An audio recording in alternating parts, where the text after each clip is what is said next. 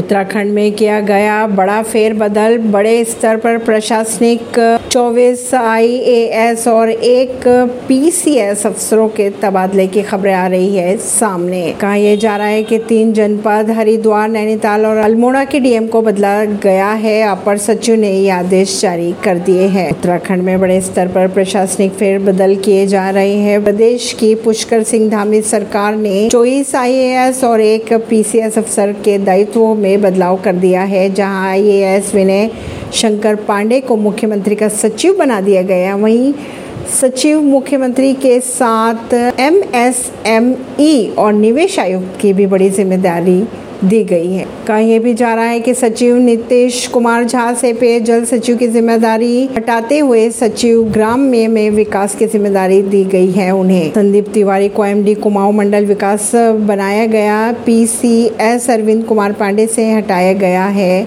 और अब उन्हें सचिव मानव अधिकार आयोग की ज़िम्मेदारी सौंप दी गई है। ऐसी खबरों को जानने के लिए जुड़े रहिए जनता सरिश्ता पॉडकास्ट से। परवीन ऋषि नई दिल्ली से।